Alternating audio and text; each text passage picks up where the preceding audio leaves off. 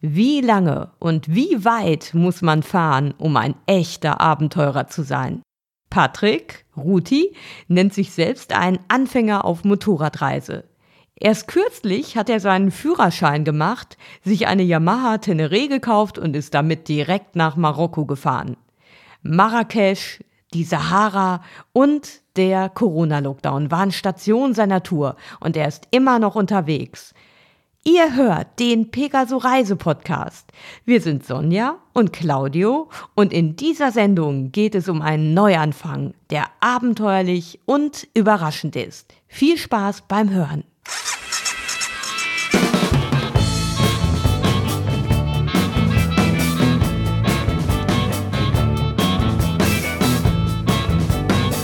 Pegaso Reise. Expeditionen mit den Ohren. Herzlich willkommen zu Pegaso Reise. Wir haben einen neuen Jingle. Diese Musik stammt von Austin Vince, einem alten Hasen aus der englischen Motorradreiseszene. Ganz neu in der Motorradwelt ist mein heutiger Gast. Er bezeichnet sich selber als Anfänger auf Motorradreise. Patrick Rutishauser von Rutis Reisen. Hallo Ruti.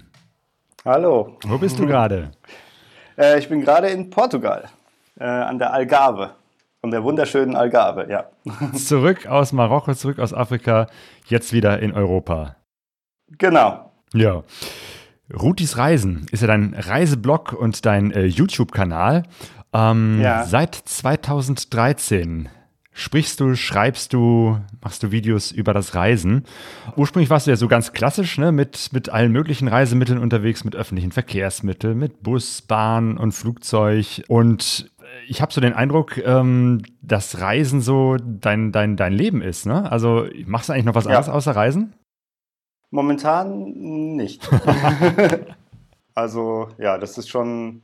Es war halt auch so, dass ich eigentlich war immer der Plan oder war, war der Wunsch, mal eine Weltreise in eine Richtung zu machen, aber das habe ich bisher noch nicht hingekriegt und also diese Mission ist quasi noch offen. Äh, und äh, ja, vielleicht gelingt es mir irgendwann. Aber wenn nicht, dann auch, ist auch gut. Also ich bleibe immer irgendwo hängen oder es passieren Sachen und ja. Ah ja, weil du hattest ja 2016 schon mal äh, begonnen, ne? eine Weltreise zu machen. Ähm, genau. Und, und bist schon sehr viel unterwegs gewesen. Genau, da bin ich mit dem, also von Deutschland aus, mit, also über, über den Landweg, aber eben mit äh, Bus und Bahn äh, bis nach China gereist. Und ja, dann war es so, dass ich eben in äh, Russland eine Freundin hatte und dann bin ich zurückgegangen nach Russland und ähm, war dann da eine Zeit lang.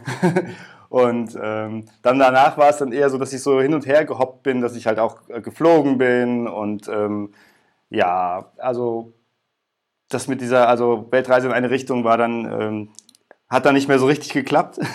und ähm, ja, und das äh, war aber immer noch so der, der Wunsch, das mal irgendwie zu vervollständigen. Wie kommt das, dass du so gerne so intensiv reist? Ähm, ja, weiß ich nicht ganz genau. Also es ist halt schon so, dass also meine Familie, die sind äh, alle irgendwie in der Fliegerbranche und ähm, ja, da bin ich schon halt als kleines Kind immer schon mh, hm, ziemlich, also in ferne Länder geflogen, wo halt Fliegen auch noch teuer war ähm, und ähm, wo das kaum jemand gemacht hat. Vielleicht ist es, kommt es daher irgendwie. Und ich, hab, ich weiß es nicht so genau. Also ich, während ich studiert habe, habe ich dann gar nicht so viel, bin, bin ich gar nicht so viel gereist und so. Und dann kam der Wunsch einfach wieder ähm, viel zu reisen, ja. Genau. Und irgendwann ähm, hast du dir auch vorgenommen, mit dem Motorrad zu reisen. Eigentlich erst genau. relativ äh, spät erst oder eben halt, ne, kürzlich, Anfang 2020 bist du aufgebrochen zu deiner jetzigen Motorradtour ähm, und hast erst kurz vorher den Führerschein gemacht, richtig? Genau, ich habe, ähm, ich bin dann letztes Jahr im Ende März bin ich aus Indien zurückgekommen und ähm, da ich dann, dass klar war, ähm, dass ich ein, ja, mindestens bis Ende des Jahres in Deutschland bleiben werden würde, auch aus familiären Gründen, ähm, habe ich mir überlegt, ja, was kann ich machen? Und dann ähm, habe ich gesagt, ja, ich mache mal den Motorradführerschein, dann kann ich im Sommer schön in Deutschland irgendwie, also ich wohne ja da in der Nähe vom Odenwald und ähm, da rumfahren und habe mir das so vorgestellt. Und naja, als ich dann bis ich den Führerschein dann angefahren habe, war es irgendwie Ende April, bis ich den dann hatte, war es irgendwie, war der Sommer quasi rum.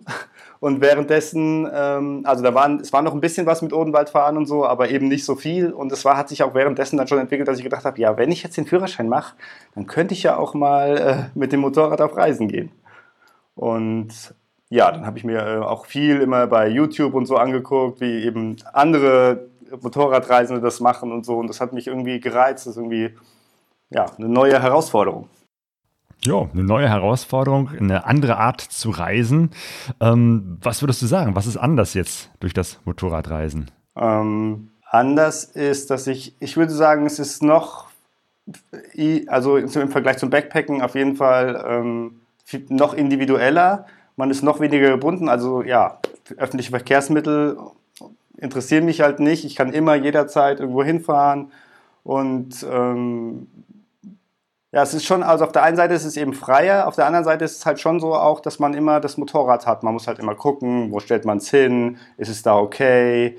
Ähm, und was, was für mich ganz gut ist, hm, das Motorradfahren, da ich es eben ja erst kürzlich ähm, den Führerschein gemacht habe, bin ich jetzt kein Profi oder so. Und ähm, naja, mir passieren quasi jeden Tag irgendwelche Sachen, wo ich dann an, an meine Grenzen komme.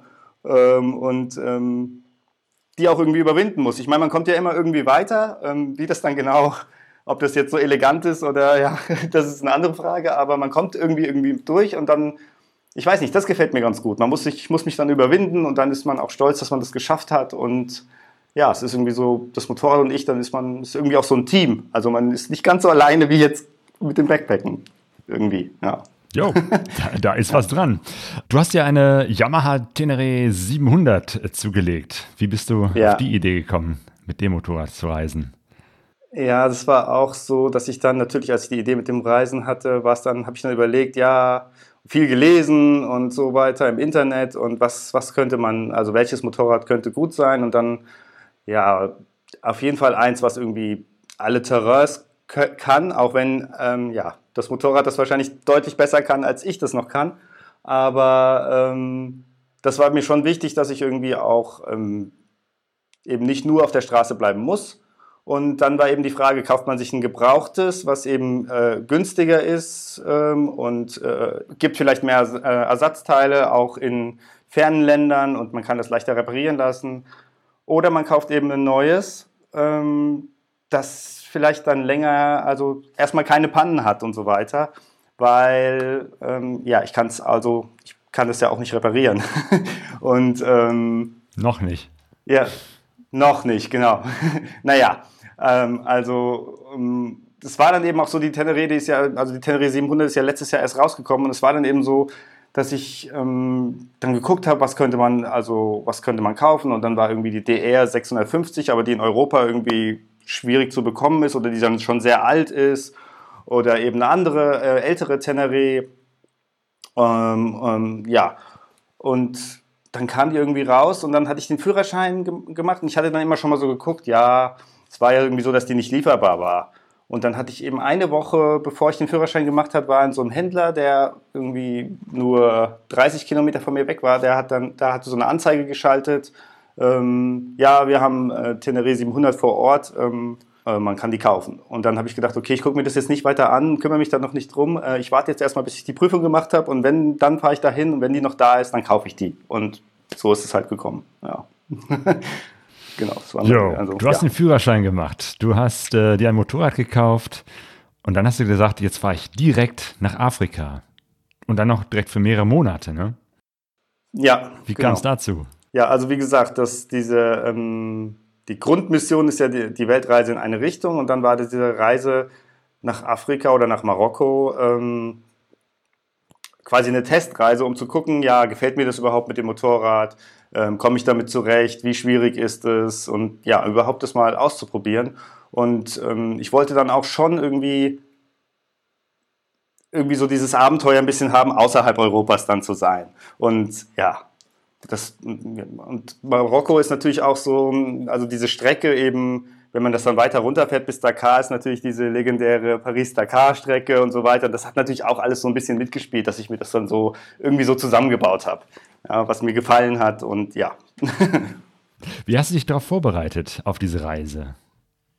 Ähm, ja, ich habe sehr viel, ähm, also hauptsächlich im Internet. Also ich habe jetzt keine Freunde irgendwie, die Motorrad fahren oder ja, so, eine, so eine Leute, die mir jetzt sagen, hier, du musst das machen und kauf dir das und so weiter. Und es war ja hauptsächlich über Internet und äh, äh, ja, viel gelesen und mir Videos bei YouTube angeschaut und ähm, ja, Podcast gehört und ähm, dann habe ich äh, bin ich auch zum Händler gegangen und habe mich von dem beraten lassen und was das der meint und so weiter. Und dann habe ich eben da noch so ein paar eben Schutzbügel und Motorschutz und äh, äh, Handprotektoren und so weiter noch äh, mir dran machen lassen.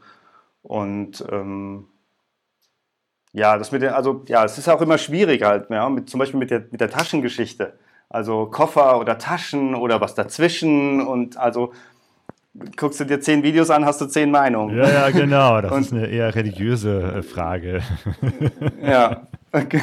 Ja, und das war, es ist halt dann auch schwierig, wenn man das noch nie ausprobiert hat, dann was, was ist gut für einen? Womit, und ich glaube, das ist auch, also mittlerweile glaube ich, dass es das auch eine sehr individuelle Geschichte ist. Genau, ja, da, die, ja. die eine richtige Antwort gibt es da gar nicht.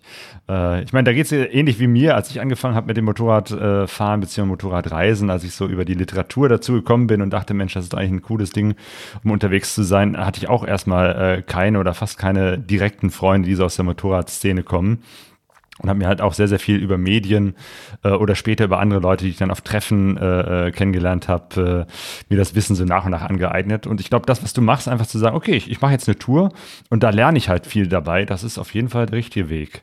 Weil du dann am Ende dann ja. deinen Weg findest und deine Ausrüstung und deinen Weg zu reisen.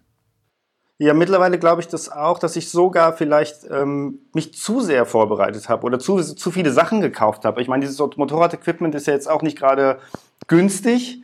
Und ähm, ich glaube, man kann auch einfach ja ein bisschen mehr, also viel improvisieren. Man braucht nicht immer die, die, die super Ausrüstung. Natürlich ist das toll und die sind aus ganz tollen Materialien und super robust und so weiter, aber ja, es kostet eben auch Geld und ähm, ich glaube, man, man muss nicht immer, also ich glaube, es ist auch so ein bisschen der deutsche Weg, dass man immer so das Gefühl hat, man, man braucht diese komplette Ausrüstung, man muss für alle, von, von hier bis zu Mount Everest muss man gewappnet sein.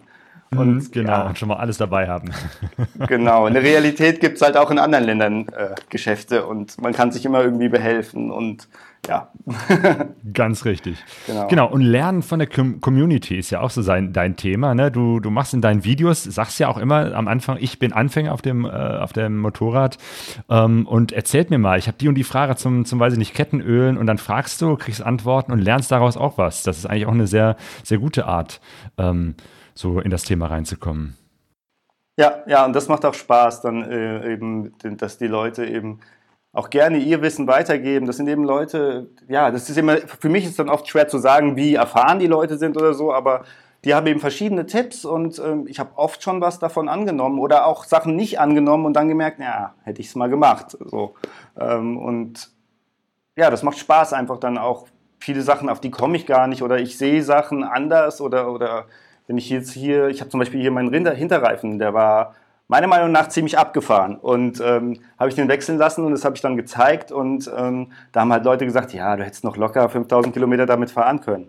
Ähm, ja, andere haben dann gesagt, ja, bei, bei Regen wird es dann schon schwierig und so weiter. Ja, das ist, da ist es eben auch so, gibt es verschiedene Meinungen, aber eben, das hilft mir schon eben, um irgendwie einen Anhaltspunkt zu haben, was man machen kann oder wie was funktioniert oder ob das normal ist oder nicht. ja. Wann bist du denn losgefahren? Wann war der Start deiner Reise? Äh, 3. Januar. Ah, ganz losgefahren. am Anfang des Jahres 2020. Als genau. Corona noch ein, unbekannt, ein unbekanntes Wort war und noch äh, keiner ahnte, was in diesem Jahr noch alles passierte. Ja, was war dein Plan? Wie viel Zeit hattest du dir genommen und wo wolltest du eigentlich hinfahren? Also es war eigentlich so, also ich wollte äh, Anfang Mai wieder zurück sein in Deutschland. Und ähm, der Plan war eben, Afrika zu erreichen und dann mal gucken, wie weit man runterfahren kann. Im Idealfall bis Dakar und dann wieder zurück. Ähm, und ja, eben von also Corona, da habe ich mir überhaupt keine Gedanken drüber gemacht. Und es war eher so, dass die Leute gesagt haben, ja, Januar ist jetzt nicht der optimale Zeitpunkt, um auf eine Motorradreise zu gehen und so weiter. Das war eher die Sache, dass, dass dann Leute gesagt haben, wieso wartest du nicht? Aber für mich war das dann so, nein, ich will jetzt losfahren. Und im Endeffekt, wenn ich irgendwie im März losgefahren bin, wäre ich vielleicht nicht weit gekommen. Stimmt. Wegen der Corona-Sache. Ja, ja. ja, So gesehen, im Nachhinein war das gar nicht so verkehrt. Kannst du dich noch an diesen 3. Januar erinnern, wie das war, als du dann das ganze Gepäck aufgerödelt hast und dann wirklich gestartet bist? Ja, kann ich mich auch sehr gut erinnern, ähm, weil ich auch sehr nervös war. Und es war eben so, dass, ja, das hätte ich eben auch besser planen können oder besser vorbereiten können. Aber ich hatte, das war das, das erste Mal, als ich dann losgefahren bin, dass ich mit Gepäck gefahren bin. Äh, und ja, das fühlt sich dann schon ein bisschen anders an, das Motorrad. Es hat auch geregnet, also es hat jetzt nicht extrem geregnet, aber es hat geregnet und ich war dann nervös und dann so, ja, okay, auf keinen Fall jetzt auf der ersten Etappe irgendwie sich direkt hinlegen und so weiter. Dann super vorsichtig gefahren und ähm, ja, aber es war aufregend und ähm, ja, das ist ja auch immer schön, egal, ich glaube, egal auf welche Reise man geht, so dieser Aufbruch. Das, wenn, jetzt, jetzt geht's los, jetzt geht's raus in die Freiheit. Jo, jo, es ging los und direkt am ersten oder zweiten Tag hast du dann direkt den Fuß umgeknickt, ne? Es begann schon ja. äh, mit der ersten Verletzung. Ja, aber ja, es war aber kein Motorradunfall, sondern ich war bei Freunden äh, in, in, in, bei Karlsruhe ähm, in, einem, in, einem, Haus und die haben so eine Holztreppe, so eine Holzwendeltreppe. Und ich bin da auf Socken hoch, äh, runtergelaufen und dabei bin ich irgendwie so umgeknickt und also so habe so eine Stufe runtergerutscht, weil es so glatt war. Und dann habe ich mir so die Füße so äh, die Zehen so abgerollt, also so, so umgeknickt. Und dann, das hat super wehgetan. Und dann habe ich aber gedacht, so, ja, jetzt stellst dich nicht so an und so, wollte ich auch nicht so zeigen vor den Freunden. Und dann aber am Abend war es schon halt total blau und es hat richtig wehgetan. Und also der große Zeh.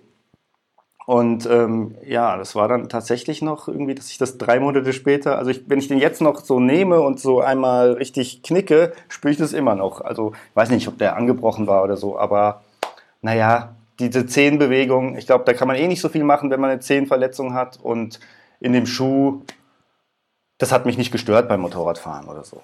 Mhm. Gut, also du hast wahrscheinlich glim dicken, glimpflich verlaufen. Ja, ja, genau. Du hast wahrscheinlich einen dicken Stiefel, wo dann wirklich die, die Bewegung genau. des Cs gar nicht äh, spürbar ist. Genau. Ja. Und ähm, du bist auch äh, relativ früh das erste Mal umgefallen. Ja, das war in äh, Frankreich. Dann bin ich an so einer, also an, an so einer Landstraße, habe ich gedacht, ja, okay, jetzt müsste ich mal pinkeln.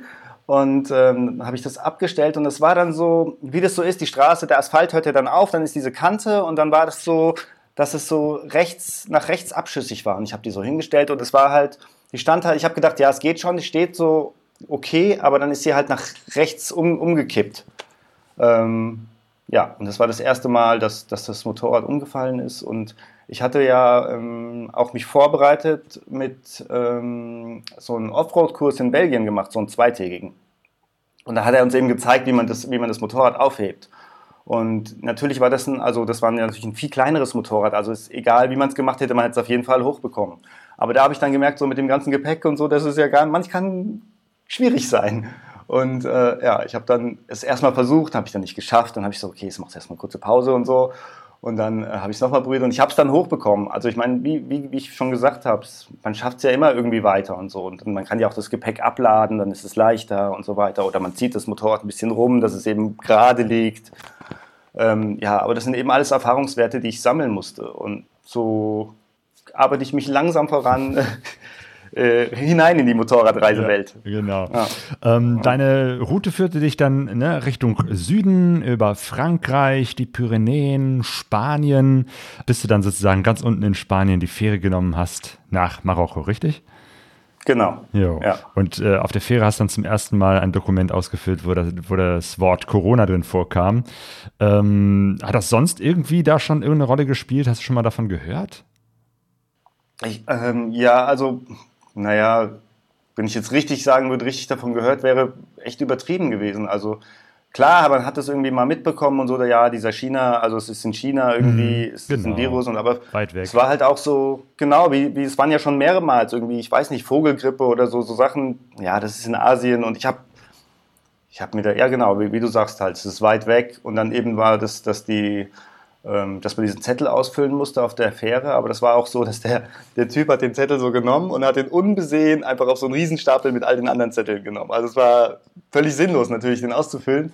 Und es war, also so war es auch. Und das hat dann, niemand hat sich darum gekümmert oder es war keine, die Bedrohung war nicht da, oder, mhm. ja. Genau. Ging mir, ging uns genauso. Ne? Wir haben auch am Anfang gedacht, ja, das ist etwas, das hat jetzt weniger mit uns zu tun und geht schon vorbei oder so. Und dann bist du eben halt nach Marokko gekommen. Das erste Mal mit dem Motorrad nach Afrika. Weißt du noch, wie das war, als du dann von der Fähre gerollt bist und plötzlich wusstest, okay, jetzt bin ich auf einem anderen Kontinent? Fantastisch natürlich. Also so Afrika, das ist ja auch irgendwie so ein Sehnsuchts, also, ja, Sehnsuchtsort. Ähm, und also als ich da angekommen bin. Und das ist ja eben auch so von Tarifa nach äh, Tanger, ich glaube, das sind irgendwie 15 oder 20 Kilometer. Aber das ist eine andere Welt. Also man kommt da raus und dann ist natürlich ist alles arabisch und die, sofort hast du Staub überall.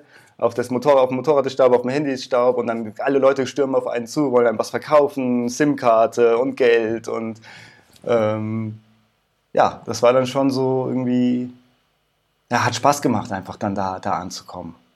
Aufregend natürlich auch, aber ich hatte mir auch, ich hatte ja auch, auch mir die schlimmsten Vorstellungen gemacht, wie da die Straßen sind und so, aber die normalen Straßen sind sehr, sehr gut in Marokko. Also ja, da muss man kein, sich eigentlich keine Sorgen machen. Natürlich kann man viel, viel Offroad fahren und ja, bis in die schlimmsten Sand, äh, Sandpisten fahren und so weiter. Das kann man alles machen, aber man kann auch einfach, also wenn man die Küstenstraße zum Beispiel runterfährt, das ist eine, eine perfekte Straße. Da muss man oh ja. sich, also, ja. Genau, deine Offroad-Erlebnisse hattest du ja auch, aber die kamen dann erst später. Ne? Das war dann im Februar, als du angekommen bist in Marokko. Genau, 15. Februar. Ah ja. Wie waren da so die genau. Temperaturen in Marokko?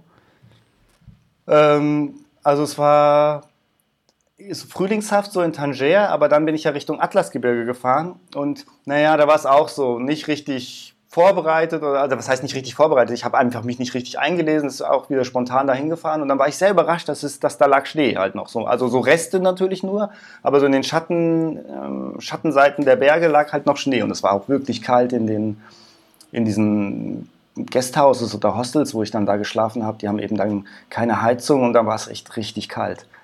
Ähm, Ach ja, genau. Wie ist das überhaupt mit, mit äh, Übernachten unterwegs? Wie hast du so übernachtet? Hattest du ein Zelt dabei? Ja, ein Zelt habe ich dabei. Ähm, ich habe auch eine Hängematte dabei. Allerdings, also ich habe vielleicht jetzt zehn Tage oder so äh, in, in, im Zelt geschlafen. Ähm, die meiste Zeit habe ich ehrlich gesagt im Hostel geschlafen. Am Anfang war es natürlich auch noch, dass es Winter war in Südeuropa und da waren eben diese ganzen Guesthouses und so, das war leer. Das war, die Preise waren unglaublich niedrig. Also da konnte man sich auch ein eigenes Zimmer für den, da musste man jetzt nicht ins Hostel gehen, sondern das gleiche hat eben ein Zimmer gekostet. Ähm, aber die Sachen waren auch alle sehr, sehr, also oft sehr geisterhaft leer, dann gerade so in den Pyrenäen. ähm, ja, Hostel ist, äh, also viel Hostel und eben, aber auch Guesthouses, also eigene Zimmer und eben Campingplatz. Und Wildcampen habe ich jetzt, glaube ich, nur zwei oder dreimal gemacht. Ja. Und in Marokko hast du halt auch äh, immer irgendwelche Guesthouses, äh, Pensionen oder so etwas gefunden, wo du dann übernachten konntest. Genau, und da gibt es auch viele Hostels eben in den ganzen Städten. Ja. Mhm. Genau. Genau, und dann bist du gefahren Richtung Sahara, richtig? Genau. Zur Wüste. Ja, ja Richtung Süden, also bis, bis also Westsahara. Ja, das war halt auf jeden Fall so, ist, das war für mich klar, da will ich auf jeden Fall hin. Ich will, ich will mit dem Motorrad bis in die Sahara fahren. Ja, das war auch da wird es daneben, diese Westsahara ist ja auch irgendwie von den Vereinten Nationen, das gehört zwar zu Marokko und für die ist das, für die Marokkaner ist es ganz klar, dass es Marokko ist und so, aber das ist ja nicht so richtig anerkannt und dann es ist auch so, es gibt an jedem Kreisel in Marokko, und es gibt viele Kreisel in Marokko, da sind ähm, eigentlich immer so Polizisten, die da stehen und die holen auch immer die Leute raus, also die Einheimischen oder nicht immer, aber oft. Aber die Touristen werden nie rausgeholt. Ich glaube, es gibt so eine Ansage, lass die Touristen einfach fahren. Aber in der Westsahara ändert sich das dann. Also dann, auch wenn da die Grenze oder die nicht existente Grenze zu dieser Westsahara ist, dann wirst du das erste Mal angehalten, dann musst du dann deine, also es war das erste Mal, dass ich dann irgendwie Führerschein und Papier und so zeigen, Papiere zeigen musste, aber die waren alle super freundlich, die haben dann immer, also obwohl die dann natürlich auf den Papieren lesen konnten, dass das für ein Motorrad ist, die, die fragen immer erst, ist das eine BMW?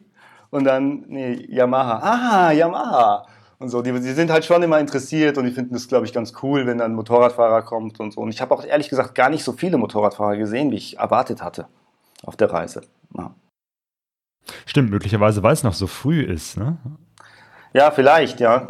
Ähm, kann sein, ja. Ich hatte halt also wirklich so individuell, also ich hatte manchmal so Gruppen in so Städten, da gibt es immer so Parkplätze vor den Medinas. Die Medinas ist so ein, wie so eine Fußgängerzone in der arabischen Art und davor gibt es eben so Parkplätze. Und da habe ich dann manchmal gesehen, dass dann so zehn BMW GS Motorräder standen und alle mit dem gleichen Kennzeichen und so. Das war dann irgendwie so, nehme ich an, eine geführte Tour oder sowas. Aber ich habe unterwegs habe ich das nie gesehen und ich habe äh, so Individualreisende vielleicht ein oder zwei. Einmal hat mir in der Westsahara, als ich zurückgefahren bin, hat mich jemand gegrüßt und dann ähm, nochmal, ähm, als ich so aus dem Atlasgebirge rausgefahren bin. Und der hatte eben auch eine Teneré, die so richtig, eine alte Teneré und da war das sah halt so richtig nach Abenteuerbike aus. Da war alles selbst gemacht da dran und alles total eingestaubt und so. Und meine war halt so total neu noch und ohne Kratzer.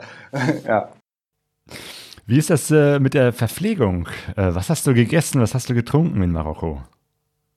Ähm, die meiste Zeit habe ich eigentlich, also beim Reisen gehört für mich Essen auch immer, also ist ein großer Bestandteil und ich habe äh, meistens die lokale Kost gegessen. Ähm, ja, ich habe dann oft, also wenn ich dann, als ich dann mal wild, wild gecampt habe, war es dann halt auch so, dass ich gemerkt habe, okay, ich kann das Zelt jetzt hier schlecht allein lassen, aber ich habe gar nichts zu essen dabei.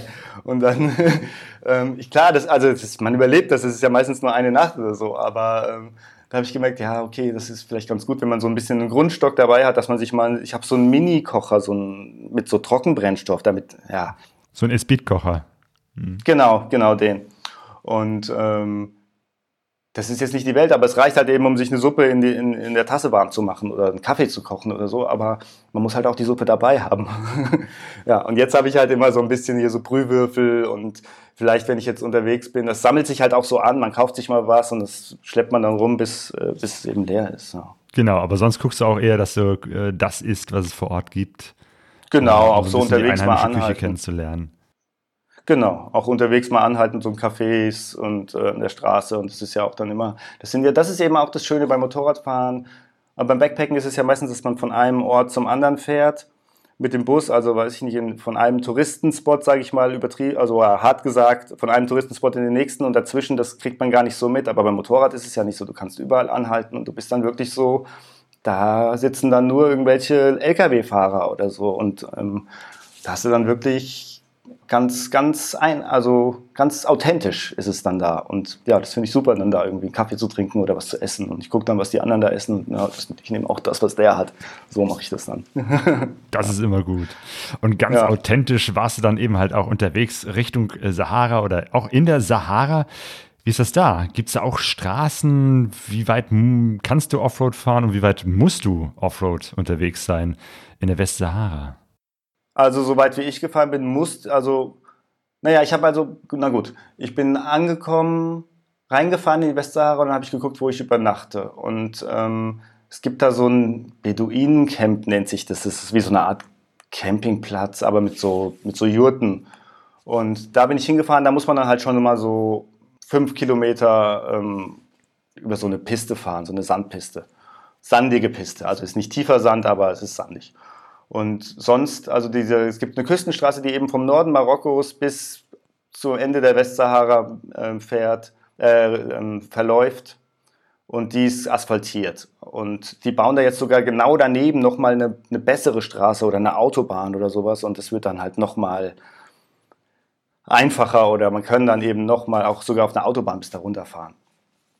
Aber eben sobald du eben äh, links und rechts fährst, ähm, da ist halt Sahara. Es gibt natürlich auch ein paar Seitenstraßen, aber es war auch so, dass ich vorher halt dann eben im Auswärtigen Amt gelesen habe und da steht dann in der Westsahara auf gar keinen Fall diese Straße verlassen, sich nicht nachts bewegen und so weiter. Also wenn man das liest, dann denkt man so, Gott, oh Gott, das ist voll schlimm, da irgendwie Taliban und so weiter. Ich meine, da gibt es bestimmt auch Taliban, aber ich will es auch nicht kleinreden oder so, aber ich glaube, das ist schon relativ gut gesichertes Gebiet und ich hatte überhaupt gar nicht das Gefühl, dass es da irgendwie gefährlich war oder so. Und ähm, ja, und zu diesem Beduinencamp, da steht dann eben auch irgendwo dann so ein Schild an der, an der Straße, wo es dann da reingeht, dann fährt man da rein, dann sieht man erstmal natürlich nichts, aber ich, ich fahre, also ich navigiere mit dem Handy, mit äh, so Apps und ähm, wenn du dem folgst, dann kommst du da an und dann, ja, ist da äh, eben dieses Camp. Und am nächsten Tag habe ich dann, ich hatte halt vorher so Overländer, die waren bis nach, also mit dem Auto bis nach Südafrika gefahren und waren auf dem Rückweg. Und die haben dann gesagt, so ja, wenn du da bist und möchtest, also die, die Küstenstraße ist relativ langweilig, die geht halt immer nur geradeaus. Und wenn du da bist, dann kannst du eben auch so einen Schlenker fahren ähm, von Layun, und das ist so die erste größere Stadt in der Westsahara, so einen Schlenker und dann, um dann wieder auf die Küstenstraße zu kommen, das sind so, weiß ich nicht, 150 Kilometer oder sowas. Und ähm, ich bin dann eben bis Layun gefahren und dann habe ich mir, mich entschlossen, ja okay, ich könnte jetzt halt noch bis Dakar runterfahren aber das wäre halt einfach nur runterfahren und dann wieder hochfahren. Ich hätte mir dann nicht viel angucken müssen, weil die Zeit eben schon knapp war. Und dann habe ich gedacht, nee, ich drehe jetzt um und dann fahre ich noch nach Portugal und so weiter. Ich ähm, drehe ich jetzt um. Und dann bin ich eben auf dem Rückweg diesen Schlenker gefahren. Und ich hatte mir, äh, es gibt diese Osmond-App und da kann man sich eben diese äh, diese Karten, also so, so, so, Routen, die andere gefahren sind, kann man sich schicken lassen und das kann man da einspeisen, dann kann man sehen, kann man dem genau folgen. Und das habe ich gemacht und dem bin ich dann auch gefolgt und eben 50 Kilometer und so waren dann erst nur Straßen, habe ich so, ein, hm, komisch, ist gar nicht so Offroad. Naja, macht nichts, ist trotzdem schön hier. Da war dann eben so, dass die Straße vom Sand überspült ist oder so. Und ähm, ja, das war trotzdem cool und natürlich sind da auch Kamele an der Seite und so weiter. Und es ist eben viel nichts. Und es ist eben, ja, ist auch gerade wenn man aus so einem dicht besiedelten Land wie Deutschland kommt, äh, ist das auch beeindruckend. Und dann ist es aber eben abgegangen und dann war ich eben auf einmal in der Wüste und es war so ein Pfad, der ist aber dann so immer verschwunden und man konnte den dann nicht sehen, weil eben der Sand das weggespült hat oder weggeweht hat. Und dann war es eben so, dass ich dann einfach querfeld eingefahren bin und das, das Terrain, das lag mir dann auch irgendwie. Also es war nicht so schwierig und das konnte ich gut, gut meistern und es hat richtig Spaß. Also es war wahrscheinlich, also Offroad-mäßig war es auf jeden Fall der beste Tag äh, auf der Reise. Also da habe ich mich wirklich souverän gefühlt und es war eben so, wenn ich stehen geblieben bin, habe ich halt rundherum bis zum Horizont nichts gesehen. Und das war halt richtig cool. Ja. Ja. Und äh, du hattest auch nicht Angst irgendwie so, weil wenn du da irgendwie eine Panne hast oder irgendwas passiert, dann bist du ja auch auf dich selbst gestellt. Aber ja. damit kannst du umgehen. Ja, ich habe, ja, das, die Frage habe ich tatsächlich jetzt schon öfters mal äh, erzählt, äh, gestellt bekommen, als, als wenn ich das erzählt habe. Ich habe gar nicht so richtig darüber nachgedacht, was dann ist. Ich habe gedacht, ja, es wird sich dann, dann, ich guck dann, es wird schon gehen. Und meistens ist es ja auch so, wenn man irgendwo stehen bleibt und da ist nichts und dann auf einmal ist jemand da. Also das ist, da sind, da leben ja doch irgendwie Leute und ähm, das ist dann auch so, wenn da irgendwie, ja, da ist ein Weißer lang gefahren, die wissen das dann. Und also ich, ich glaube, klar hätte ich da vielleicht ein paar Stunden bleiben müssen und es war sehr heiß und so weiter, aber ich glaube jetzt nicht, dass ich da gestorben wäre. Irgendwann wäre jemand vorbeigekommen, wenn ich das, äh, äh, wenn ich da eine Panne gehabt hätte. Und vielleicht, ich meine, wenn du jetzt einen Platten hast oder so, hatte ich noch nie.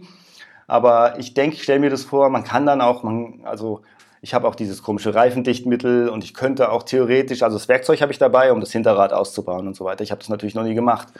Ähm, aber ich glaube, es, dann, dann geht es irgendwie. Man muss das dann halt machen. Also man muss sich dann durchquälen. Und ich glaube, das, das geht dann schon. Ja, ja, also, das, ist, ja. das ist wirklich eine Motorradreiseerfahrung. Es geht irgendwie schon, auf jeden Fall. Ähm, du hast auch ein Video gemacht über die Todra-Schlucht. Ist das da die Ecke, die du gerade beschrieben hast?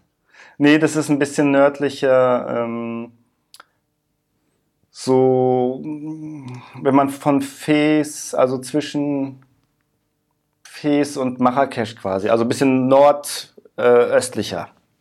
Äh, ja, und das ist ähm, ja, so eine riesige Schlucht und die ist am Anfang eben auch, da sind so Stände und da sind ganz viele Touristen, aber die, die gehen eben nur den ersten Kilometer rein und dann mit dem Motorrad kannst du halt diese ganze Strecke durchfahren und das ist dann echt, das ist auch richtig cool. Riesige, also eine riesige Schlucht, diese riesigen Steilwände von den Bergen und dann fährt er alleine durch und ja, beeindruckend einfach. Ja, macht Spaß. Mhm.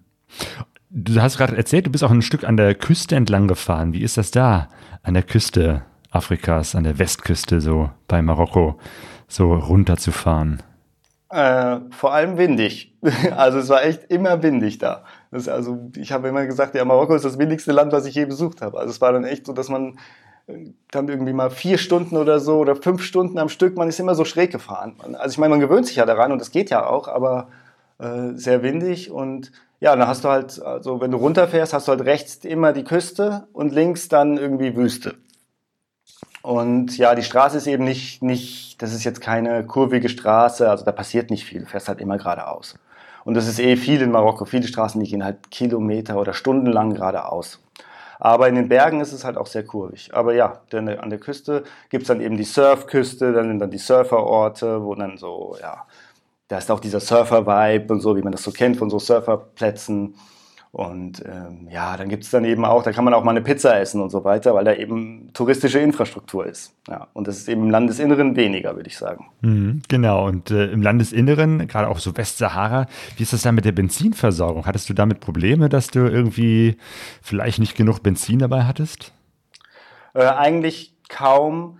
Es war dann eher eigene Dummheit oder so, wo ich dann gedacht habe, ach, ich habe noch genug Benzin und dann bin ich an der Tanke vorbeigefahren also so, in, wenn man außerhalb Europa ist, würde ich jetzt immer sagen, wenn du eine Tankstelle siehst, tank da. Also das macht nichts. Wenn du noch halb voll hast, du musst nicht sagen, ja, ich warte noch, bis nur noch ein Strich da ist oder so. Oder ja, ähm, weil dann ist es eben manchmal so, dann ist die zu oder dann findet man nichts. Also ich hatte es eben einmal, da habe ich dann den, das Tankvolumen relativ gut ausgereizt. Also ich da immer so 350 Kilometer kann man ungefähr mit der Teneré fahren mit vollem Tank. Und ich hatte halt irgendwie 340 oder sowas. Ich weiß nicht mehr ganz genau, aber ähm, ja, ich habe da auch ein Video drüber gemacht, da, da kann man das sehen. Ähm, und das ist schon sehr ja, viel, finde ich. Also ja, ne, mit einem Tank 350 Kilometer.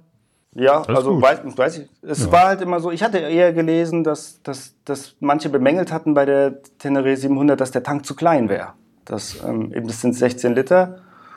Und ähm, ja, ja, die Frage ist immer, wie viel verbraucht die Maschine? Und Leute, die irgendwie früher ja. irgendwelche Maschinen gefahren sind, die, weil sie nicht ihre 5, 6 Liter äh, pro 100 Kilometer verbraucht haben, die haben wahrscheinlich äh, dann auch größere Tanks gebraucht. Aber äh, das eine ist natürlich, brauchen die Maschinen heute weniger. Ich weiß nicht, was die, verbraucht die Teneré? Also ich verbrauche 4,7, habe ich ja, jetzt auf der Reise so genau. Schnitt verbraucht. Und ich glaube einfach, die Infrastruktur ist einfach viel, viel besser mittlerweile. Es gibt nicht mehr so viele Orte, wo man wirklich, weiß ich nicht, 500 Kilometer lang keine Tankstelle findet. Das ist, glaube ich, schon wirklich selten. Gut, Sahara vielleicht, äh, ein paar Wüstengebiete, aber sonst äh, ist ja doch eigentlich Benzin fast überall auf diesem Planeten zu bekommen. Ja, das glaube ich auch. Also da muss man wirklich auch schon sehr, eben auch in der Sahara, wenn da diese Küstenstraße runter, das ist ja eine Straße, wo auch die ganze Warenversorgung läuft. Da sind eben Tankstellen und eben auch, wo man was essen kann, was, was sich Wasser kaufen kann.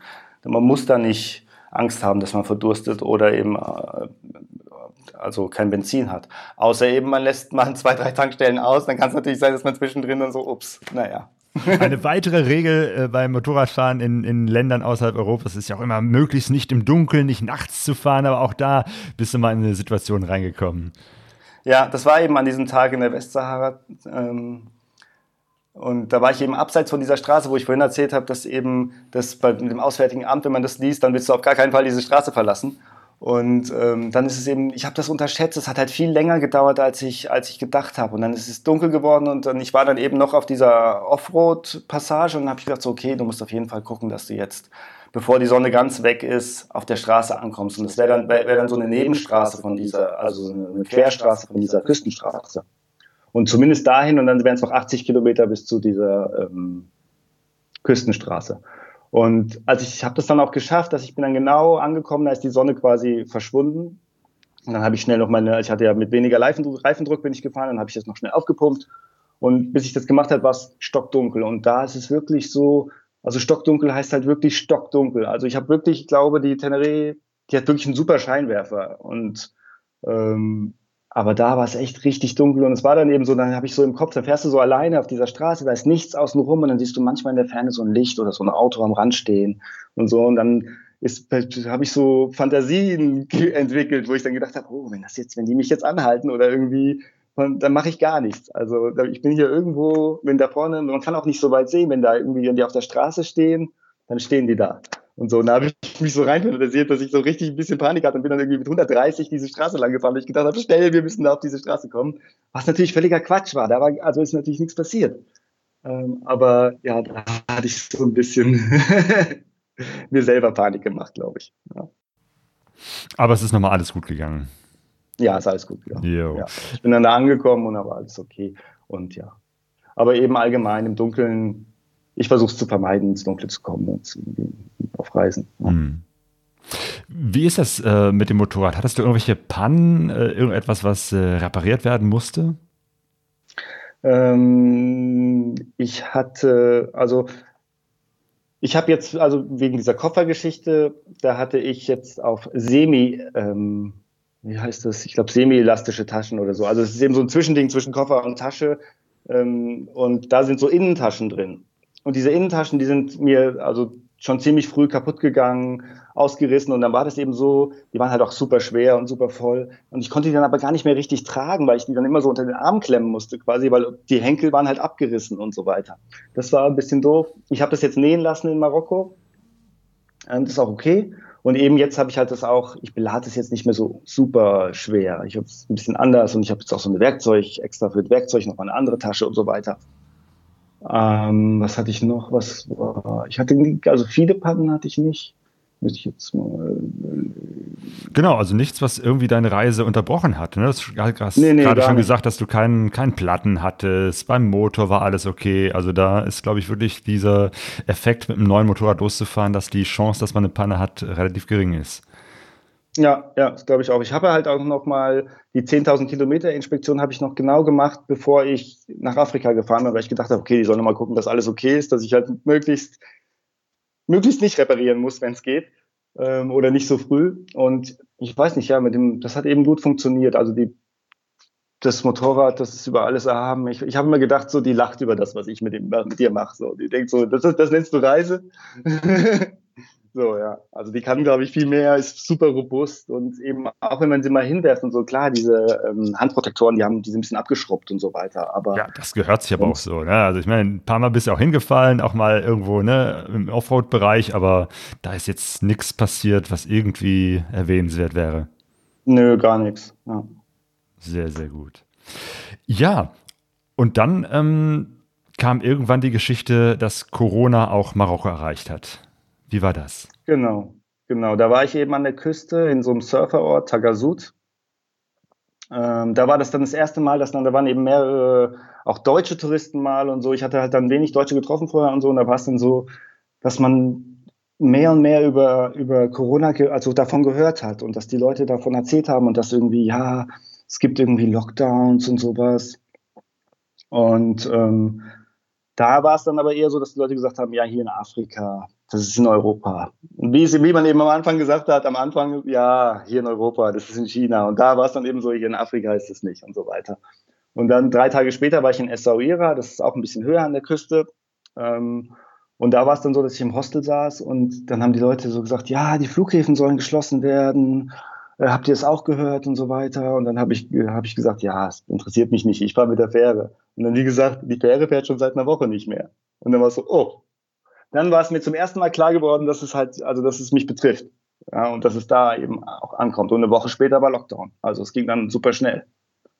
Und also dann war eben Reisen verboten, man durfte nicht mehr die Stadt hier verlassen. Die haben auch wirklich, in Marokko kannst du ja immer, wenn du diese nicht die normale Straße benutzt, dann kannst du eben auch so Offroad oder so Pisten abkürzen zu einer anderen Straße. Und da haben die eben so riesen Baumstämme hingelegt oder so riesen Steine, dass, dass man da nicht langfahren kann und so weiter. Also die haben wirklich sich bemüht, die Leute in den Städten zu halten. Und es ging ja, es ging super schnell dann. Also ich habe es nicht kommen sehen.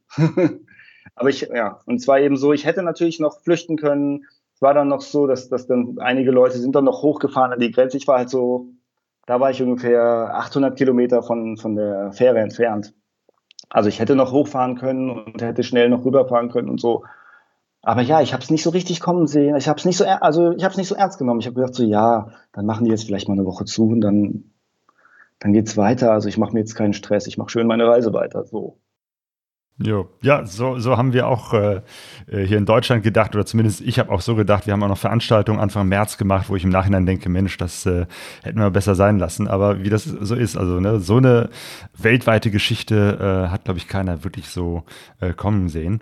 Ähm, als es dann um den Lockdown ging, das heißt, man äh, sollte auch zu Hause bleiben, hast du dir mit ein paar anderen Reisenden irgendwie, wie war das, ein, ein Haus oder eine Wohnung gemietet? Du warst dann in so einer richtigen Lockdown-Quarantäne-WG. Genau, ähm, ich bin dann eben von Essaouira noch mal ein bisschen nördlicher in einen Ort namens Validia ähm, gefahren. Das ist so 300 Kilometer südlich von Casablanca. Und ähm, die Idee war dahinter, eben während des Lockdowns nicht in der großen Stadt zu sein, sondern irgendwie auf dem Land, wo es dann vielleicht ein bisschen lockerer ist, die Regeln nicht so streng und wo man sich vielleicht auch mehr bewegen. Man wusste ja eben auch nicht, was bedeutet Lockdown. Ich meine, auch in Marokko ist es ja auch so, Regel ist Regel, aber vielleicht ja, nimmt man das nicht so ernst. Es wird dann eben oft auch nicht so eingehalten. Und deswegen war die Idee eben in dieses Dorf da zu gehen. Und da hatte ich eben mir einfach über, das war ein Apartment, was ich mir über hm, hier Booking ähm, ge gebucht hatte. Und dann war ich da zwei Tage. Und dann war es eben so, die machen zu. Und dann habe ich noch irgendwie aus dem Hostel eben in Essaouira hatte ich noch einen, einen Bekannten angeschrieben, habe gesagt, hier, wenn du noch was suchst, also ich habe hier, das ist groß genug, du kannst dann hierher kommen. Und das war natürlich für mich, wäre für mich natürlich auch gut gewesen, weil ich mir dann den Preis teilen konnte. Also es war jetzt nicht teuer, aber ähm, eben auch Gesellschaft und so weiter. Und da unten drunter war eben noch eine Wohnung, da kamen dann einen Tag später nach mir kamen dann fünf Leute an. Es waren eben ein Marokkaner, eine Kanadierin, eine Britin, eine Spanierin und eine Chilenin. Und ja, der eine, der kam dann eben noch, der, der Bekannte, und der war aus China. Und dann waren das eben sieben Leute aus sieben Nationen, die da in diesem Haus. Die internationale Quarantäne-WG. Genau, Zen, der Chinese, der war auch mit dem Motorrad unterwegs, ne? Genau, und der hatte aber sich in, in ich glaube in Marrakesch, also der hat sie eben in Marokko gekauft, so eine kleine Maschine, ähm, dass die dort immer fahren, äh, ich glaube Dockers. Und ähm, ja, ist dann damit da rumgefahren. Und ähm, ja, der ist eben auch, der hat zu Hause irgendwie drei Motorräder und so, der ist halt deutlich erfahrener als ich und so weiter. Und ja, es war dann eben so, dass wir so die, die, die, die Biker-WG da waren, so ein bisschen. Ähm, ja. Dann wart ihr da in diesem Haus und äh, das mit dem Lockdown ging immer weiter und immer länger. Wie hat sich das da entwickelt? Ja, das war dann so, dass ähm, also man durfte noch, ein, wir durften einkaufen gehen und ähm, es war eben so, man soll, durfte, konnte halt nicht an, ich konnte das Meer immer sehen. Ich hatte dann eine Dachterrasse, das fand ich ja, das war mein, mein, mein Lieblingsort, diese Dachterrasse. Man konnte eben rausgehen, man musste nicht in der Wohnung sitzen, aber es war schon so, man sollte jetzt nicht draußen rumlaufen oder man konnte nicht zum Strand, also nicht am Strand rumliegen und so weiter. Ähm, das haben die schon, also, für, also, ja, es war eben nicht erlaubt. Und ich wollte jetzt auch nicht da irgendwie so rumlaufen, dann heißt hier, der Tourist hält sich nicht an die Regeln und so weiter. Und ähm, es war dann so, dass die chinesische Botschaft sich irgendwann gemeldet hatte und gesagt hat, hier, wir fliegen die Leute raus, also zum Zen. Und ähm, er dann ist er halt über Kopf abgereist. Und es war dann so, dass er ähm, auf dem Rückflug oder in China nach dem Rückflug ist er getestet worden. Die haben alle getestet, die eingereist sind. Und äh, das, der Test war positiv. Und dann kamen die bei uns, das war Ostersonntag, Ostersonntag kamen die dann bei uns, da waren auf einmal Leute, also erst kam mein Vermieter mit so, mit so einem Mann. Und die haben dann, dann nach Zen gefragt und wie lange war er genau hier, wo kommt er her, was macht er da, bla bla bla und so. Und dann habe ich das beantwortet und dann habe ich gesagt, ja, okay, danke, dann habe ich die Tür wieder zugemacht und dann habe ich aber so, weiß ich nicht, irgendwie habe ich aus dem Fenster geguckt und habe ich gesehen, dass da zehn Autos stehen oder so. Dann haben die nicht runtergegangen und dann so, die haben mir das gar nicht gesagt. Und dann erst, als ich runtergegangen bin, haben die dann so, ach ja, übrigens, der ist positiv getestet worden. Und wahrscheinlich müsste jetzt, wir müssen jetzt was machen. Und dann haben die uns eben am Ostersonntag nachts um 10 äh, haben die dann uns 80 Kilometer in so eine Klinik gefahren und alle separiert und so weiter mit einzelnen Krankwagen, also eben auch die unten, die WG. Und dahin gefahren in so eine äh, Klinik, wo dann eben ein Bereich Covid war. Und wir waren da die ersten Fälle, die hatten halt auch nicht so richtig Ahnung, was man machen muss. Und alle waren, haben dann immer beraten, was kann man machen. Und wir haben halt gesagt, lasst uns doch in dem Haus drin. Wir macht den Test. Die müssen den eh, damals konnte man das nur in Casablanca machen. Also ähm, das, den Test, wie sagt man, verifizieren oder eben auswerten. Und ähm, haben wir gesagt, ja, macht den Test, fahrt den nach Casablanca, wir verlassen das Haus nicht und dann ist gut. Aber das ging nicht. Wir mussten eben da in diese Klinik, da wurde der Test gemacht, dann wurde er nach Casablanca gefahren und so weiter. Dann waren wir da zwei Tage in dieser Klinik und da war es echt schon so, da war eben keine Dachterrasse. Da habe ich schon so nach zwei Tagen so ein bisschen die Nerven verloren. Da habe ich so, ich will hier raus, ich will hier, ich habe keine Papiere, ihr haltet ihr mich gegen meinen Willen fest. Und es war halt auch abgeschlossen und so. Und ja, und ähm, in Marokko ist es halt auch üblich, dass die äh, Fenster so vergittert waren. Aber da war es dann, hat sich das dann so ein bisschen gefängnismäßig angefühlt. Und ich habe dann so, ich will, ich will irgendwie was Offizielles haben, dass ihr mich hier habt und so. Und ich rufe die Botschaft an. Ich habe auch die Botschaft dann angerufen, aber das, ist, das Gespräch war dann abgebrochen und dann ist keiner mehr drangegangen und so weiter. Also ich habe da niemanden erreicht. Und ähm, ja, das war eben, das war nach zwei Tagen, habe ich da schon langsam leicht die Nerven verloren, obwohl es eben, das Essen war gut, die Leute waren nett und so weiter. Ähm, und du immer noch auch mit der Kamera dabei, du hast ja auch da ein bisschen gefilmt in der, in der Klinik, ne, wie du da mit dem Rollstuhl rumfährst. genau, genau. Jo. Ja, man konnte halt dann nicht Alles festgehalten, machen, ja. Genau. Äh, und ähm, es war dann Gott sei Dank so, dass wir alle äh, negativ waren. Und ein Test hatte dann noch nicht geklappt, dann musste das nochmal gemacht werden und so weiter. Aber im Endeffekt waren wir alle negativ. Und dann durften wir eben zurück ins Haus und sollten, mussten da dann in noch mal, noch mal strengerer Quarantäne äh, sollten wir bleiben, äh, zwei Wochen eben. Und sonst hätten wir eben in dieser Klinik bleiben müssen, zwei Wochen. Und hätte ich, ich weiß nicht genau, wie ich das ausgehalten. Natürlich hätte man es irgendwie ausgehalten, aber ich war so froh, dass ich dann wieder auf der Dachterrasse war und ähm, eben dort war.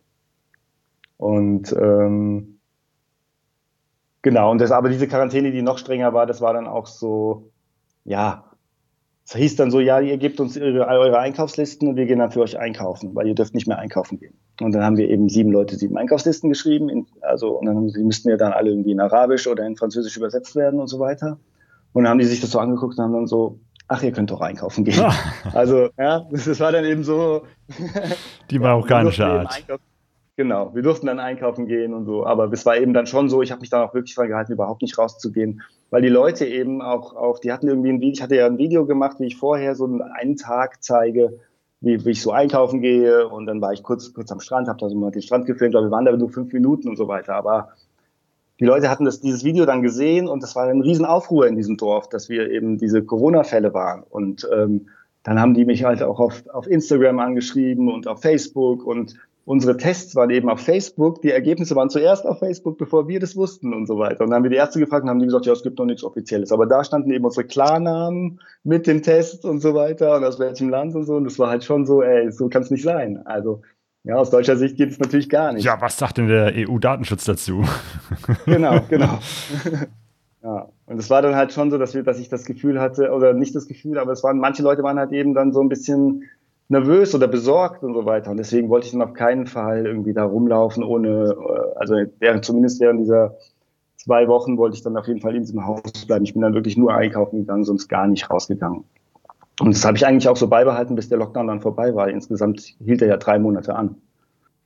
Das heißt, dann warst du sehr lange Zeit äh, in diesem Haus und irgendwann wurde der Lockdown ge gelockert und du konntest wieder reisen.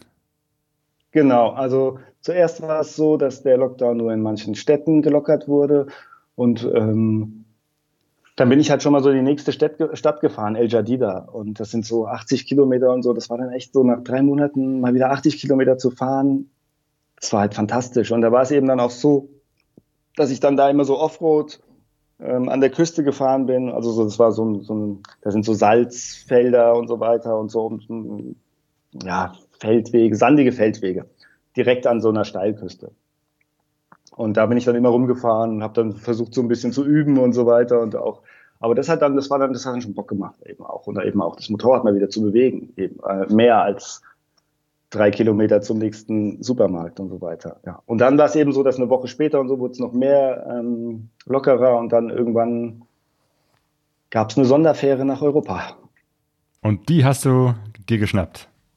Die habe ich mir geschnappt. Da habe ich mich dann auf diese Liste setzen lassen. Da muss man bei dem deutschen, äh, beim Auswärtigen Amt sich auf diese Liste setzen lassen, dass man da mitfahren will. Und dann ähm, bin ich da hochgefahren und ähm, ja, bin dann nach Europa wieder gefahren. Weil es eben eben, man wusste eben nicht, es hat halt auch sein können, wie es halt immer überall so ist. Man weiß nicht, die, die, Fälle können wieder ansteigen und dann lassen die die Leute nicht mehr raus. Und mein Visum war ja auch schon irgendwie anderthalb Monate überzogen. Das war natürlich kein Problem zu der Zeit. Aber ich habe jetzt gelesen, ich kriege ja immer jetzt noch diese Mails beim Auswärtigen Amt, kriege ich immer noch über Marokko.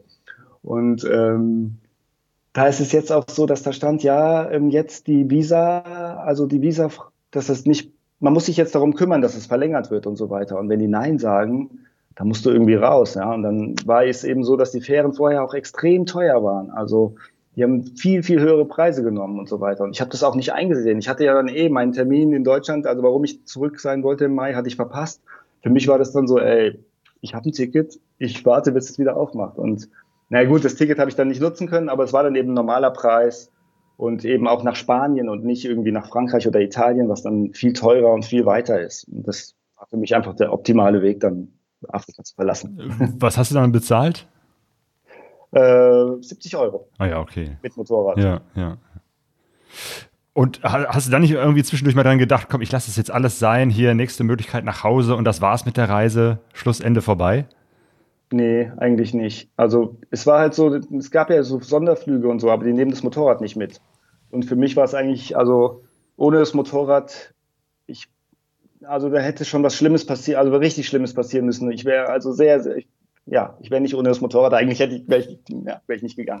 Genau, und du bist ja jetzt immer noch auf der Reise. Du hast jetzt da nicht sofort die nächste Autobahn Richtung Deutschland genommen, sondern bist jetzt noch in Spanien, jetzt gerade in Portugal. Also du bist noch unterwegs. Die Reise ist noch nicht vorbei.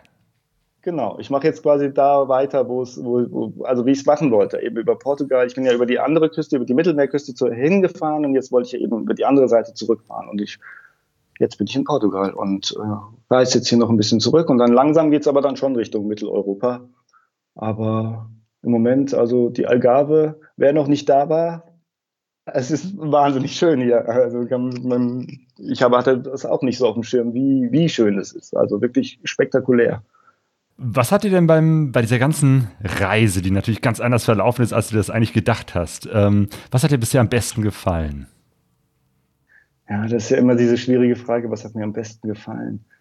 Ich weiß nicht, das sind, es gab viele Sachen, es gab Highlights halt. Ja, und klar, am Anfang war es halt super kalt, aber auch in, also in den Pyrenäen zu fahren. Ich war ja dann kurz einen Tag in Andorra und so, da, eben, da waren Skipisten links und rechts und ich bin da mit dem Motorrad, die, die Straße war geräumt und so, aber bin ich da durchgefahren. Das war einfach eine Wahnsinnskulisse mit den schneebedeckten Bergen und das hat, das war fantastisch. Es war auch ähm, Cabo de Gata, ist so eine Wüste in, in Spanien, Südspanien. Ähm, da ist es eben so ein bisschen wildwestmäßig. Das war auch, also das habe ich auch nicht gehabt. Es gibt voll viele Gegenden in Andalusien, die so wildwestmäßig aussehen und da eben auch sandig. Man kann da voll viel Offroad fahren. Ähm, habe ich jetzt gar nicht so viel gemacht, aber es ist möglich. Und ähm, das war spektakulär. Und natürlich, die Überfahrt nach Afrika, das war natürlich ein, ein, ein, super Tag. Der beste Tag, ja, der beste Tag war eigentlich in der Sahara, äh, diese, diese Fahrt durch die Sahara äh, Offroad. Also richtig Offroad, da war eben kein Weg mehr und so. Das war halt ja, besonders für mich. Ja. Okay, und wenn du jetzt nach vorne schaust, äh, irgendwann kehrst du zurück, stellst das Motorrad ab. Was meinst du? Wirst du es äh, nochmal wieder weiterfahren oder ist dann vielleicht das nächste Verkehrsmittel dran?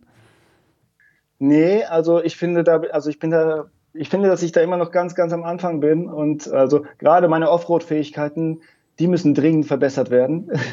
ähm, und ja, ich arbeite natürlich daran und es ist aber so, ja, ich mache es halt so, wie ich es jetzt auch gemacht habe, Learning by Doing. Also ich quäle mich dann da durch und man, man lernt da bestimmt auch was. Ich fahre jetzt auch bestimmt, hoffe ich, viel besser Motorrad als äh, vor, also im Januar, als ich losgefahren bin.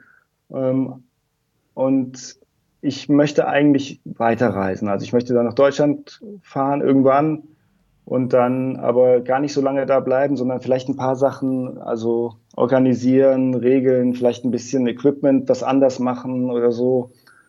Aber dann würde ich gerne wieder aufbrechen. Die Frage ist natürlich jetzt mit dieser Corona-Sache, also ich hatte mir zum Beispiel, also es war, es gibt ja dann zwei Möglichkeiten, um diese Weltreise zu machen. Man fährt entweder äh, Richtung Osten oder man fährt äh, Richtung ja, Osten oder äh, man fährt, nimmt sich ein Schiff und fährt nach Amerika mhm. Stimmt, ja klar, das sollte ja eigentlich alles nur eine Übung sein für deine Weltreise, fällt mir gerade ein, hast du ja gesagt. Genau, also das, genau. Den Plan hast du jetzt nicht über Bord geworfen, sondern sagst einfach, nee. okay, verschoben, aber nicht aufgehoben.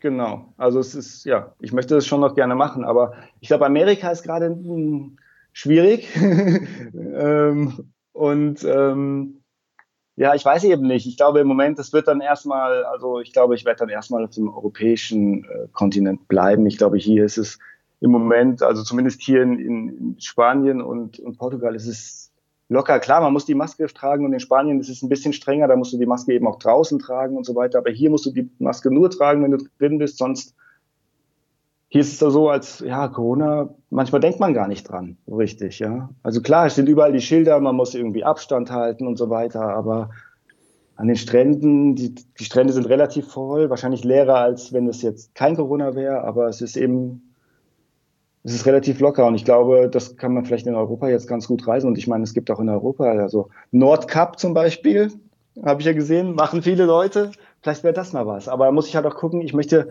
also das muss schon auch so also Motorradfahren macht deutlich mehr Spaß, wenn es nicht so kalt ist, finde ich. da ist es dran. Und ja, möchte ich halt nicht im Winter machen, irgendwie dann ans Nordkap fahren, sondern muss ich mal gucken. Also ich, da ist noch so, nicht so der richtige Plan, aber weiterreisen, das steht schon auf dem, auf, auf der Liste, ja. Genau. Ja, ich finde das erstaunlich. Ne? Du, du äh, präsentierst dich da immer noch als Anfänger, wobei du jetzt schon über ein halbes Jahr unterwegs warst, äh, bist in Marokko äh, gefahren, du warst Offroad unterwegs. Ähm, also ich glaube, du hast schon mehr Kilometer mit deiner Teneré gemacht als so manch anderer. Ähm, aber okay, das, das macht dich natürlich auch sympathisch, dass du dich in deinen Videos immer als den Anfänger präsentierst, dass du von deinen großen Erlebnissen und Abenteuern genauso erzählst wie von den kleinen Missgeschicken. Weiß ich nicht, dass dir plötzlich das äh, WD-40 die Dose da aufgeht und alles voll ist. So, das, ja. das sind so die Dinge, die jeder erlebt, aber die, die man oft so nicht äh, sieht. Und äh, das äh, finde ich eben halt cool, dass du nicht so den, den großen Macker-Profi raushängen lässt, sondern dich da so von einer ganz authentischen und menschlichen äh, Seite zeigst. Und ich glaube, das motiviert sicherlich auch andere Leute aufzubrechen. Dafür dir ganz herzlichen Dank. Ich danke. Es war mir eine Ehre. Ich habe den Podcast ja auch äh, vorher schon gehört und das äh, fand ich jetzt toll, dann natürlich nochmal dabei zu sein. Jo. Freut mich, ja, dich jetzt hier so, wenn auch nur über Skype äh, gesehen zu haben und ich hoffe mal, vielleicht ergibt es sich das, dass wir uns mal irgendwo live begegnen. Ja, gerne. Okay, Ruti, dir noch gute Reise. Dankeschön. Also ich finde das natürlich super, dass der Patrick direkt nach seinem Führerschein, nachdem er den gemacht hat, äh, so eine Motorradreise unternommen hat. Ich habe ja auch direkt nach meinem äh, Motorradführerschein, nach meiner Prüfung äh, die Sumatra-Reise gemacht. Eigentlich war ja auch ähm, die Sumatra-Reise der Grund, um den Führerschein zu machen. Und das wäre sogar beinahe ein bisschen eng gewesen. Aber ich glaube, wenn man mal so ähm, sich rumhört, dann gibt es doch einige Leute, die einen Führerschein gemacht haben und dann direkt auf, auf große Tour gegangen sind, ne? Ja, das ist auch, glaube ich, die beste Art und Weise, das Motorradfahren zu lernen. Nicht nur irgendwie ein paar Kilometer zu Hause zu machen, sondern direkt für einen längeren Zeitraum längere Strecken zu fahren, weil dann lernt man es eigentlich erst richtig. Ja, und alle unsinnigen Verkehrsregeln, die man kurz vorher noch gepaukt hat, dann direkt über Bord zu werfen und äh, ja, festzustellen, dass in den meisten Ländern einfach gilt, ähm, ja, mach es so wie die Einheimischen. Das ist immer ein guter Tipp, zu gucken, wie fahren genau. die anderen und äh, sich daran zu orientieren. Ja. Dann äh, kommt man so nach und nach in das reale Fahren herein. Genau, der Ted Simon, der ist ja auch, ähm, hat ja seine große epische Reise eigentlich auch direkt als ähm, Neuling, als Führerschein Neuling gemacht, ne? In den, was war das, 70er Jahren, ne? Ja, Lang ist meine. her, Ted Simon, die Motorradreiselegende, der jetzt mittlerweile über 80 Jahre alt ist. Oh, ja. Aber er hat damals, ja, seinen Führerschein gemacht und ist auch sofort auf Weltreise gefahren. Ähm, das ist, äh, ich glaube, die Lea Rieck hat das auch gemacht. Ja. Also es ist, äh, es gibt so einige, die tatsächlich ähm, so direkt gestartet sind. Andere haben ihr Leben lang schon, sind schon ja. immer Motorrad gefahren oder kommen aus so genau. Motorradfamilien. Äh, so, da gibt es echt äh, die unterschiedlichsten Modelle. Also es gibt eigentlich keine Voraussetzung, um loszufahren außer dass man vielleicht einen Führerschein hat. Obwohl es gibt selbst eine, mhm. nämlich die Mara Flügel-Anhalt, die ist auch ohne Führerschein losgefahren auf dem Motorrad, weil sie ist auf einer 125er unterwegs gewesen und mit ihrem alten Führerschein, den sie damals gemacht hatte, ging das. Mittlerweile ist es ja auch wieder äh, möglich unter bestimmten Voraussetzungen, auch äh, mit dem Autoführerschein, wenn man den zu einem bestimmten Zeitraum gemacht hat, dann auch eine 125 Kubikmaschine zu machen. Also es gibt immer Wege, sich auf den Weg zu machen und mit einer Motorradreise ja. zu starten. Ja, ich denke auch. Also das ist wirklich eine interessante Geschichte. Wenn man da mal so hinter die Kulissen guckt, dann stellt man fest, dass es gar nicht so unüblich ist. Aber was ich schon unüblich finde, dass jemand so wirklich, ja, so groß wie soll man das sagen, auf sein Plakat schreibt, dass er, also, dass er Anfänger auf Motorradreisen ist, so wie, wie er das Ruti. macht. Ja. Genau. Ja, ja, also das, das, das äh, passiert ja eigentlich nicht so oft. Und ich finde das richtig gut, dass er das so macht. Ähm, ich erinnere mich aber auch daran, wie das damals in den 90er Jahren war, als ich meinen Autoführerschein gemacht habe.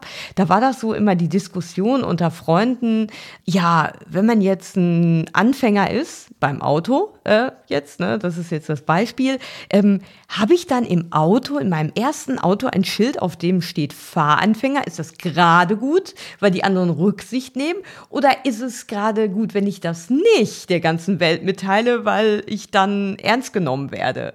Also das fällt mir ganz spontan Diese Aufkleber gibt es gar nicht mehr. Ne? Nee. Jetzt, wo du es sagst, fällt mir das auch ein, dass äh, früher so Aufkleber gab, Anfänger. Richtig. Ähm, ich weiß, in Frankreich gibt es das, glaube ich, auch so richtig groß mit so einem fetten A drauf. Oder in, in Auch für Motorräder. Ja, ja, das, irgendwoher kenne ich das auch. Ja. Dass es, glaube ich, sogar Pflicht ist, im ersten Jahr so etwas äh, zu haben, ja. zu tragen. Ähm, und ja, wie das heutzutage ist, keine Ahnung. Also ich glaube, heute macht sich, also erstmal, man macht sich sowieso keine Aufkleber mehr aufs äh, Auto. Auch auf Motorrädern sieht man ganz selten Aufkleber. Und dass man Anfänger ist, gar nicht so. Ja, obwohl ich weiß jetzt auch gar nicht, ich habe mich ja aufs Autofahren bezogen. Ich weiß gar nicht, ob man das beim Motorrad auch gemacht hat. Das weiß ich nicht. nicht ich weiß ich wüsste, habe ich genau. nie gesehen, dass jemand sagt, ich bin Motorradanfänger. Nee, ne? Meine, gut, da gibt es ja jetzt auch nirgendwo einen richtig guten Ort, wo man das am Motorrad befestigen könnte. Da müsste man sich das ganz dick hinten auf die Jacke äh, schreiben. Macht keiner. Oder auf einen Helm, so ein Aufkleber. Ich bin Anfänger. Ja, nee. aber ich, ich weiß, dass das äh, wurde irgendwie heiß diskutiert damals, so dieses schreib's bloß, äh, klebst bloß nicht aufs Auto, ne? Dann, dann machen sich alle über dich lustig oder ähm, machen irgendwie Scherze und die anderen so, ja, nee, doch, mach das, dann nehmen die anderen Rücksicht auf dich. Ähm, was ich mal spannend finde, wir freuen uns ja immer über Rückmeldungen, wie ähm, war das, als ihr euren äh, Motorradführerschein frisch hattet? Habt ihr da manchmal, wurdet ihr da manchmal so ein bisschen von Freunden, die schon länger den Führerschein haben, gefoppt, also geärgert oder nach dem Motto, ah, du Anfänger? Oder ähm, war das gar kein Thema? Also wenn ihr da irgendwie eine lustige Geschichte zu habt, dann ja, könnt ihr uns ja einen Audiokommentar dazu schicken. In meiner Familie war das überhaupt kein Thema, weil mein Vater zum Beispiel auch keinen Führerschein hat. Nee. Nie gemacht, so. Also von daher ähm, war immer nur meine Mutter die Autofahrerin und als ich den gemacht habe, gut, dann war das äh, cool, dann konnte ich auch mal Auto fahren. Aber es war jetzt nicht so ein Thema, dass man das unbedingt machen muss. Ja. Genau, also schreibt uns einen Kommentar dazu oder noch besser ist natürlich, sprecht uns einen Audiokommentar, eine Sprachnachricht ja, auf. Jetzt hast du eine super Überleitung. So wie das zum Beispiel der äh, Carsten gemacht hat. Der hat uns auch einen Audiokommentar zukommen lassen und den hören wir uns jetzt an. Hallo Sonja und Claudio. Ich bin gerade am Ende meiner Joggingrunde und habe äh, Erik Peters ähm, Podcast gehört. Äh, mehrfach habe ich Gänsehaut gekriegt, weil es echt äh, schön war zuzuhören, hat äh, Bock gemacht. In zwei Jahren werde ich ja wahrscheinlich auch auf Tour sein. Und äh, ja, das ist so ein bisschen die Richtung, die ich auch anstreben möchte, was der Erik gefahren hat. Ähm, ja, ihr stellt tolle Fragen. Das ähm, lockt den Leuten echt noch mal so ein paar Sachen aus der Tasche. Ähm, ihr seid super vorbereitet. Wollte ich mich mal für bedanken. Ich ähm, hoffe, dass ich den Erik irgendwie dazu bewegen kann, nächstes Jahr bei unserem zehnjährigen Hönnetrail-Jubiläum vielleicht den Vortrag zu machen, wenn Corona das zulässt. Ich habe gehört, äh, mit Erik äh, so karitativ wäre nicht ganz so einfach, aber vielleicht lässt er sich nicht lumpen. Mal schauen. Ähm, ich wünsche euch was. Die CD, ich, wenn ich gleich zu Hause bin, werde ich äh, die DVD gleich äh, wahrscheinlich bestellen, weil ich einfach Bock jetzt habe, das Ganze in Bildern zu sehen, was ich gehört habe. Bilder im Kopf sind schön, aber in den Augen noch besser. Bis dann. Tschüss.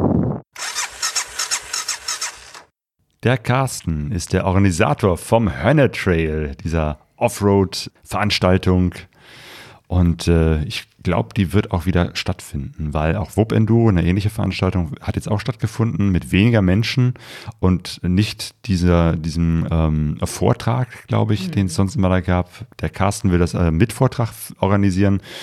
Alle gucken ja im Moment, wie sie unter Corona-Regeln die ganze Motorradreiseszene und die Events irgendwie organisieren können. Einiges geht, einiges geht nicht.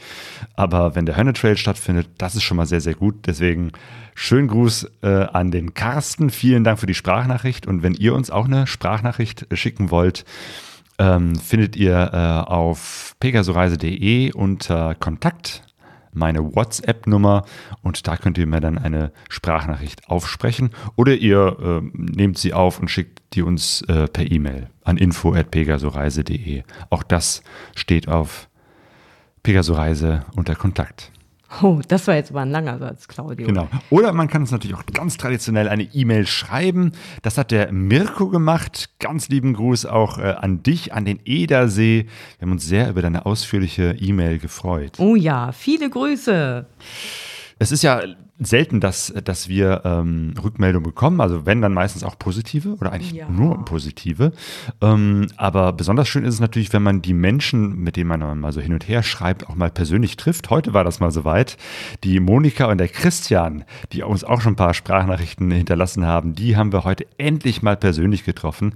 Die beiden kommen ja aus Hannover, waren jetzt gerade ein paar Wochen unterwegs in Deutschland zusammen mit ihrem Sohn, dem Jonas, den Kleinen, der ist jetzt sieben Monate alt. Ja. Und äh, haben eben halt eine kurze Station hier in Essen gemacht und dann haben wir uns mal für eine Stunde in einem Café getroffen und das war echt nett. Äh, auch euch beiden einen lieben Gruß an Monika und Christian und Jonas. Ja, und wenn ihr das nächste Mal wieder in der Gegend seid, dann meldet euch. Oder wir kommen bei euch vorbei. Ja.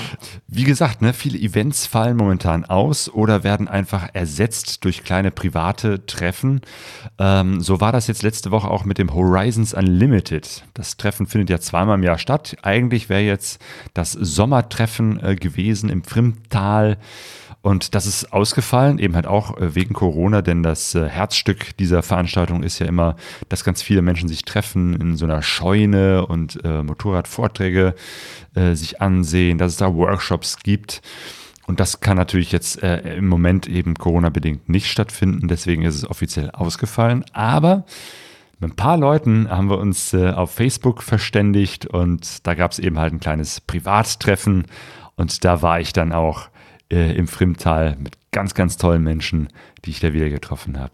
Genau, das Horizons Unlimited Gedächtnistreffen. Jo. Ja, in der Hoffnung, dass es bald wieder stattfinden wird. Ja, das glaube ich ja doch. Jo. Natürlich. Nächstes Mal musst du auch mal wieder hm. mitkommen. Die haben ja, das dir gefragt. Ja, ich war ein bisschen reisefaul an diesem Wochenende. Ähm, ja, und ähm, betroffen von, von dieser Angelegenheit ist natürlich auch ähm, das Motorradreisetreffen in Gieboldehausen.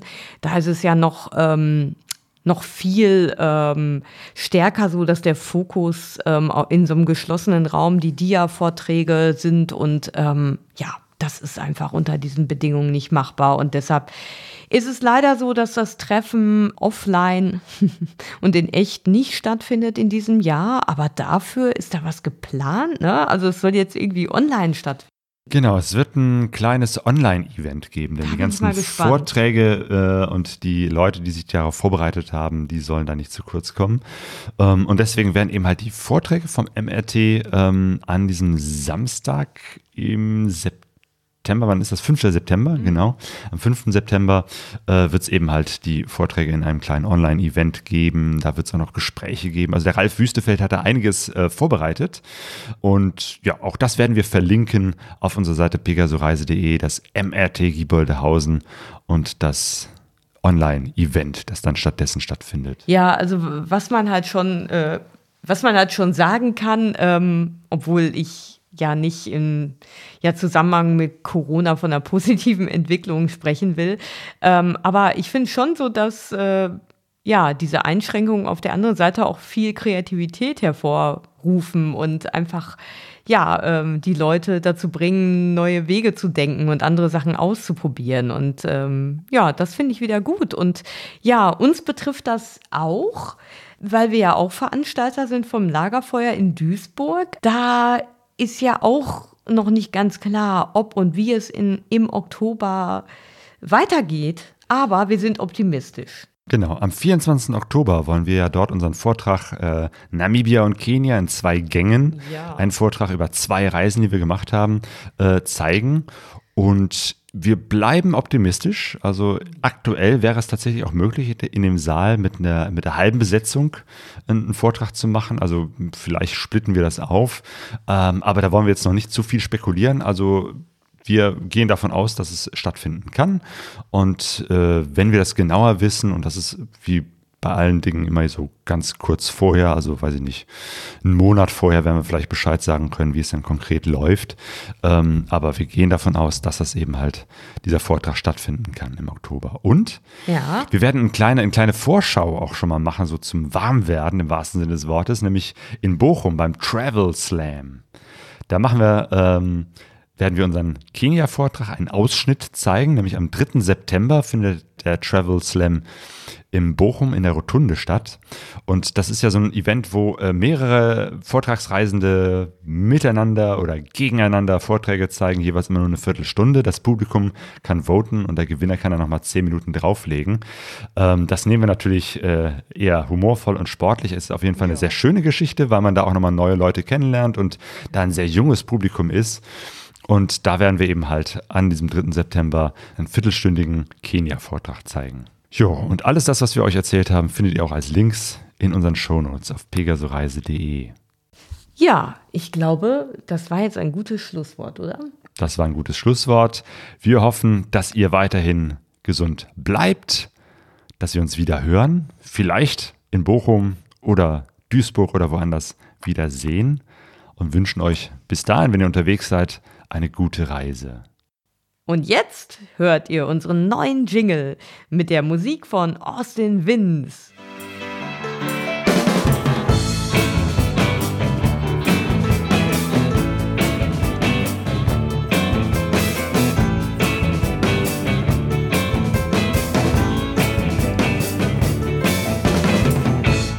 pegasoreise.de